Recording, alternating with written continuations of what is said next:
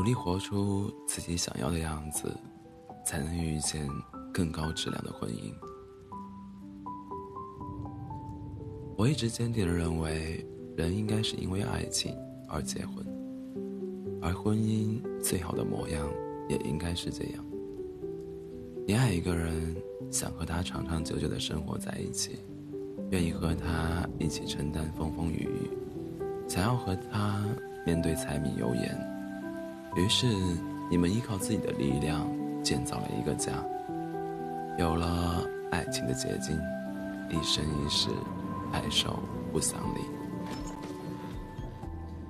可是，不知道从什么时候开始，我发现婚姻这个东西已然没有那么纯粹。太多人把婚姻当成了一个到一定年龄就必须要完成的任务。因为不结婚，好像成为了一种难以启齿的行为。父母会因为自己的孩子那么大年龄还没结婚而抬不起头，而我们自己也会被来自方方面面的压力弄得喘不过气。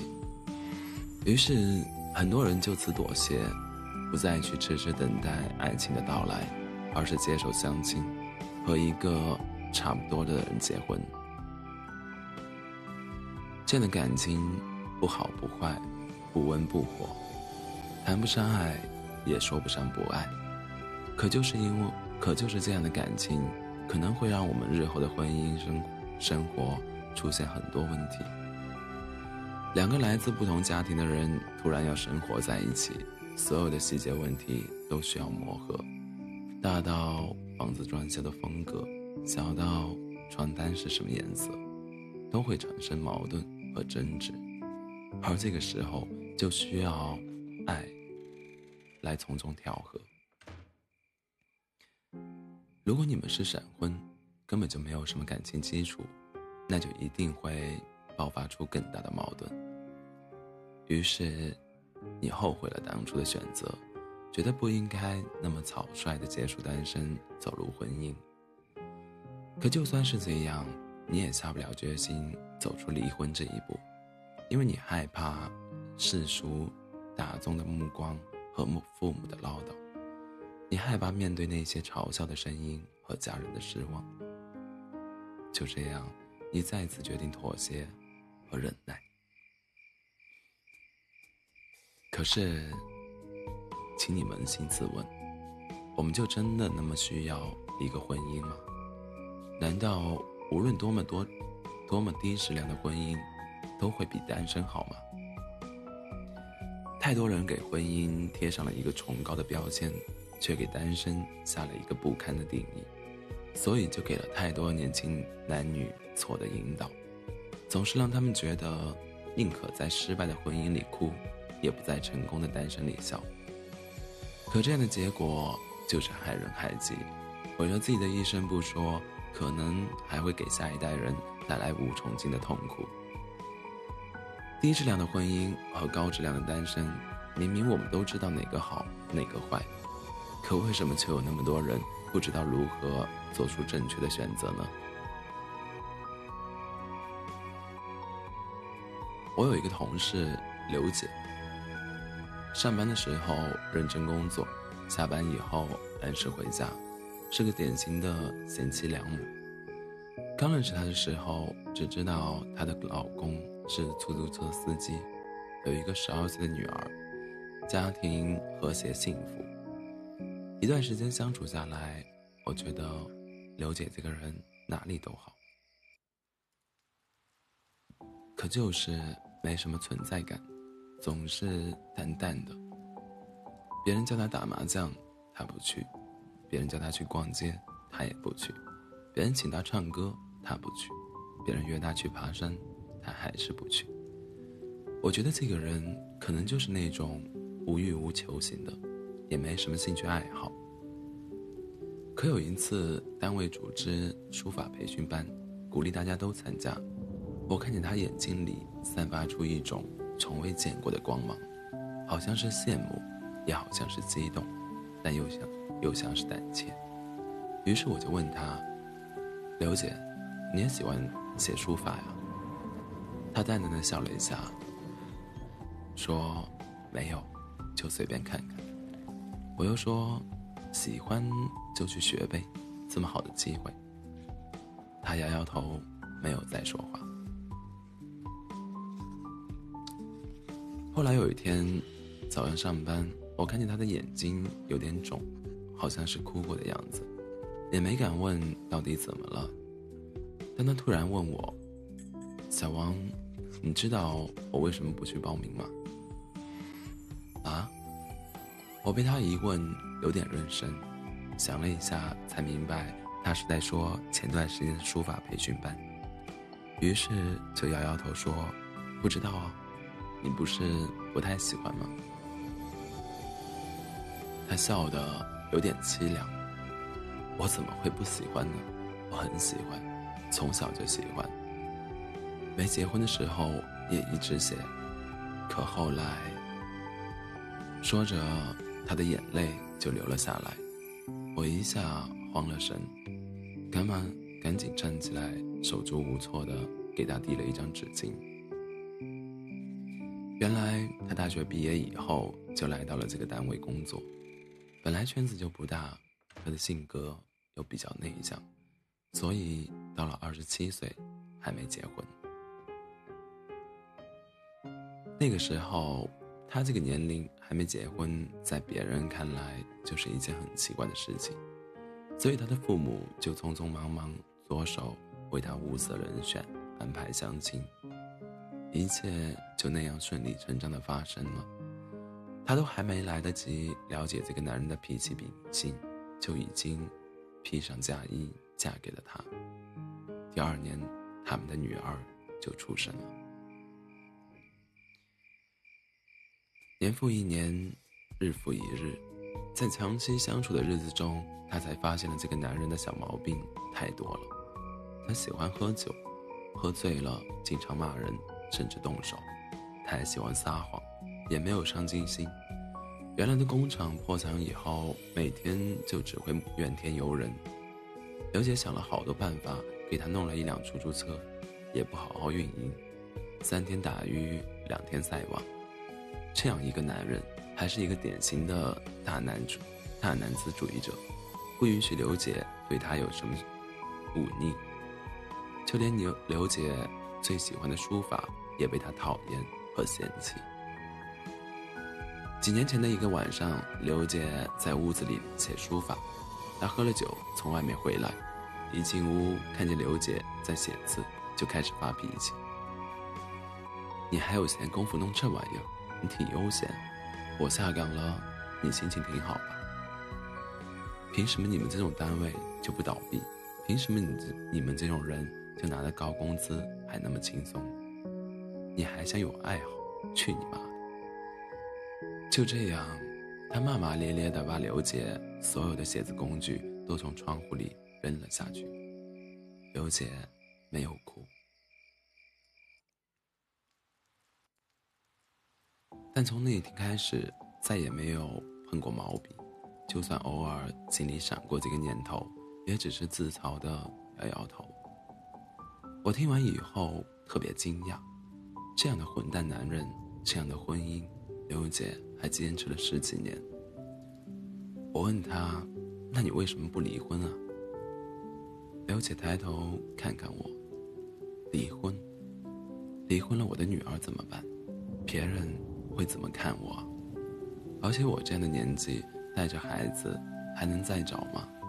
就算找了，也不一定会比这个好。算了，就这么凑合着过吧。”我被他说的哑口无言，就算是让他尊尊严无全无，他也不愿意放弃这段婚姻；就算是让他遍体鳞伤，他也没有勇气回到单身的生活。我不知道他是懦弱还是勇敢，我也不知道他想他想一想接下来的几十年会不会觉得害怕。可我觉得这样的婚姻。真的不如单身一人。最起码，单身的我可以爱我所爱，恨我所恨。最起码，单身的我可以拥有作为一个人基本的自由和尊严。找一个爱的人结婚，就是为了可以有一个地方为自己遮风、挡风遮雨。可你现在所承受的所有风雨，都是这个人给你带来的。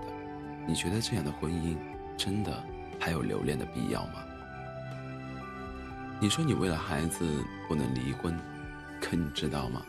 从小生活在没有爱的家庭里，孩子会更加没有安全感，更加恐惧婚姻，就会给他的一生带来莫大的伤害。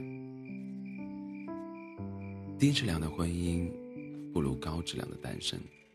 与其在这段不适合你的婚姻里沉沦，还不如果断，还不如果断转身。在单身的岁月里，好好走下去，这样，不论是对你自己还是对孩子，可能都会是最好的结果。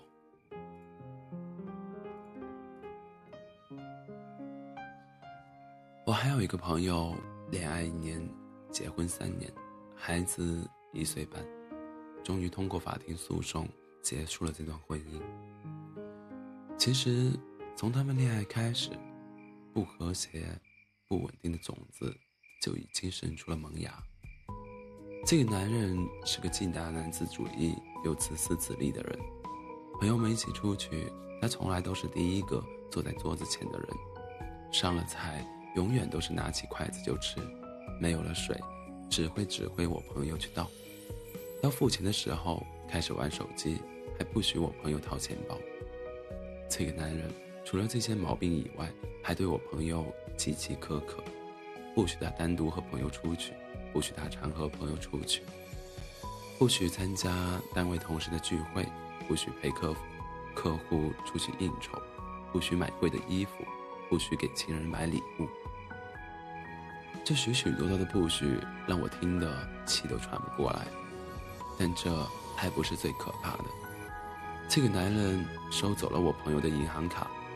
说是因为他花钱太厉害，存不住钱，所以帮他管着，而且还强迫他停掉了信用卡。说要买什么东西就给他说，他来帮他买。我听完以后毛骨悚然，鸡皮疙瘩起了一身。这也太可怕了，不是吗？还没结婚就这样束缚和限制对方，那结婚以后要到怎样的境地呢？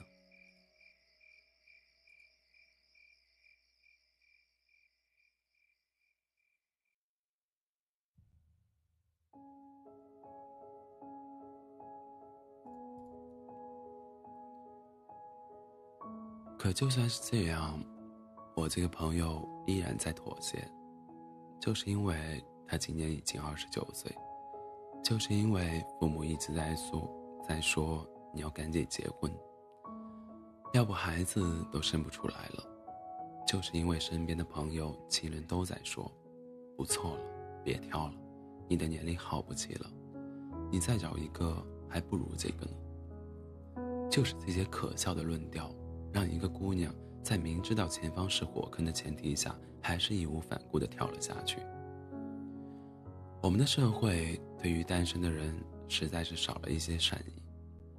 其实，不管到了什么年龄，不结婚又能怎样呢？我单身，但是我过得很快乐；我单身，但是我过得很充实；我单身，但我一直努力在提升自己。我单身，但我依然在期待着爱情，这样，真的不可以吗？朋友结婚后的日子，就如我们之前想到的，不幸福，不快乐，没自由，压力大。我们一度觉得他消失在了这个城市中，不和任何人联系，没有什么社交，甚至朋友圈发的都少了。当我们再次有他的消息时，他说自己要离婚了，带着一个一岁半的儿子，搬出了那个不幸福的围城。这一次，依然有很多阻力，依然有太多不相干的人来给他说：“你可不能离婚了，你离婚了，孩子怎么办？你这个年龄再带个孩子，要怎么找啊？”可吃过亏的他却很坚定，不合适就是不合适，不管曾经付出了什么，为了之前已经失去的，再搭上之后的一生，那一定是最傻的。与其和这个男人在这场婚姻中相互折磨，让孩子从小就生活在这样一个父母不相爱的环境中，还不如及时抽身，不管什么时候醒悟，都不会晚。因为早一分钟离开错的人，就有可能早一分钟遇见对的人。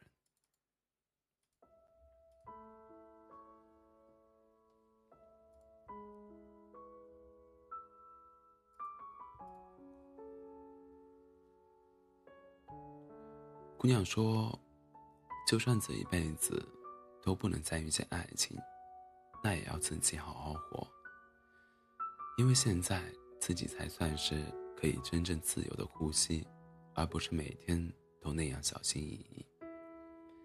我看到现在的他努力工作、学习外语，他说要塑造一个完美的自己，为自己、为孩子，打造打造更优质的生活。其实，优质的生活不只是经济上的富足，而是行为上的自由、精神上的满足。情绪上的愉悦，心灵上的放松。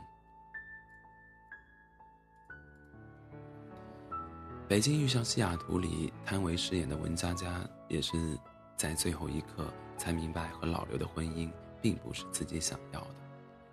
不管老刘能让他住上多多么大的房子，给他多少钱，买多少个名包，他的内心都是空的，没有一点幸福感。于是他毅然离开，离开这段没有爱情的婚姻，他开始做起了营养师，靠着自己的能力给儿子好的生活。这时候的他，才觉得踏实和快乐。这样的他配得上更好的爱，于是他和爱人 Frank 重逢，找到了属于他们的爱情。就是这样，放掉错的，才能和对的相逢；努力活出自己想要的样子，才能遇见更高质量的婚姻。对于婚姻，我更希望你是一个理想主义者，永远保持着近乎偏执的执着，坚持相信在生命中一定会有一个对的人正在走走向你。因为如果你只是一味的追求着，踏上大众的步伐，在一个所谓对的年龄进入到一段差不多合适的婚姻，那就是对你自己最大的不负责。而对于那些既成事实的错误婚姻，我也希望你能够是一个果断的人，不要为了任何人而隐忍。这毕竟是你自己的人生，没有谁能真的对你负责。婚姻这件事情需要积累，也需要机遇。机遇交给上天，而积累就要靠你自己。单身永远是你最好的增值期。当你觉得自己还配不上理想中的婚姻时，还不如就静下心来提升自己吧。千万别因为任何原因急着走进一段婚姻，也不要因为走进了一段婚姻。就给自己的一生判了无期徒刑。你不用慌忙的走入婚姻，更不用凑合着相濡以沫。你一定可以在单身的岁月中找到属于自己的生命的意义，然后在适合你的婚姻中感受到爱的真谛。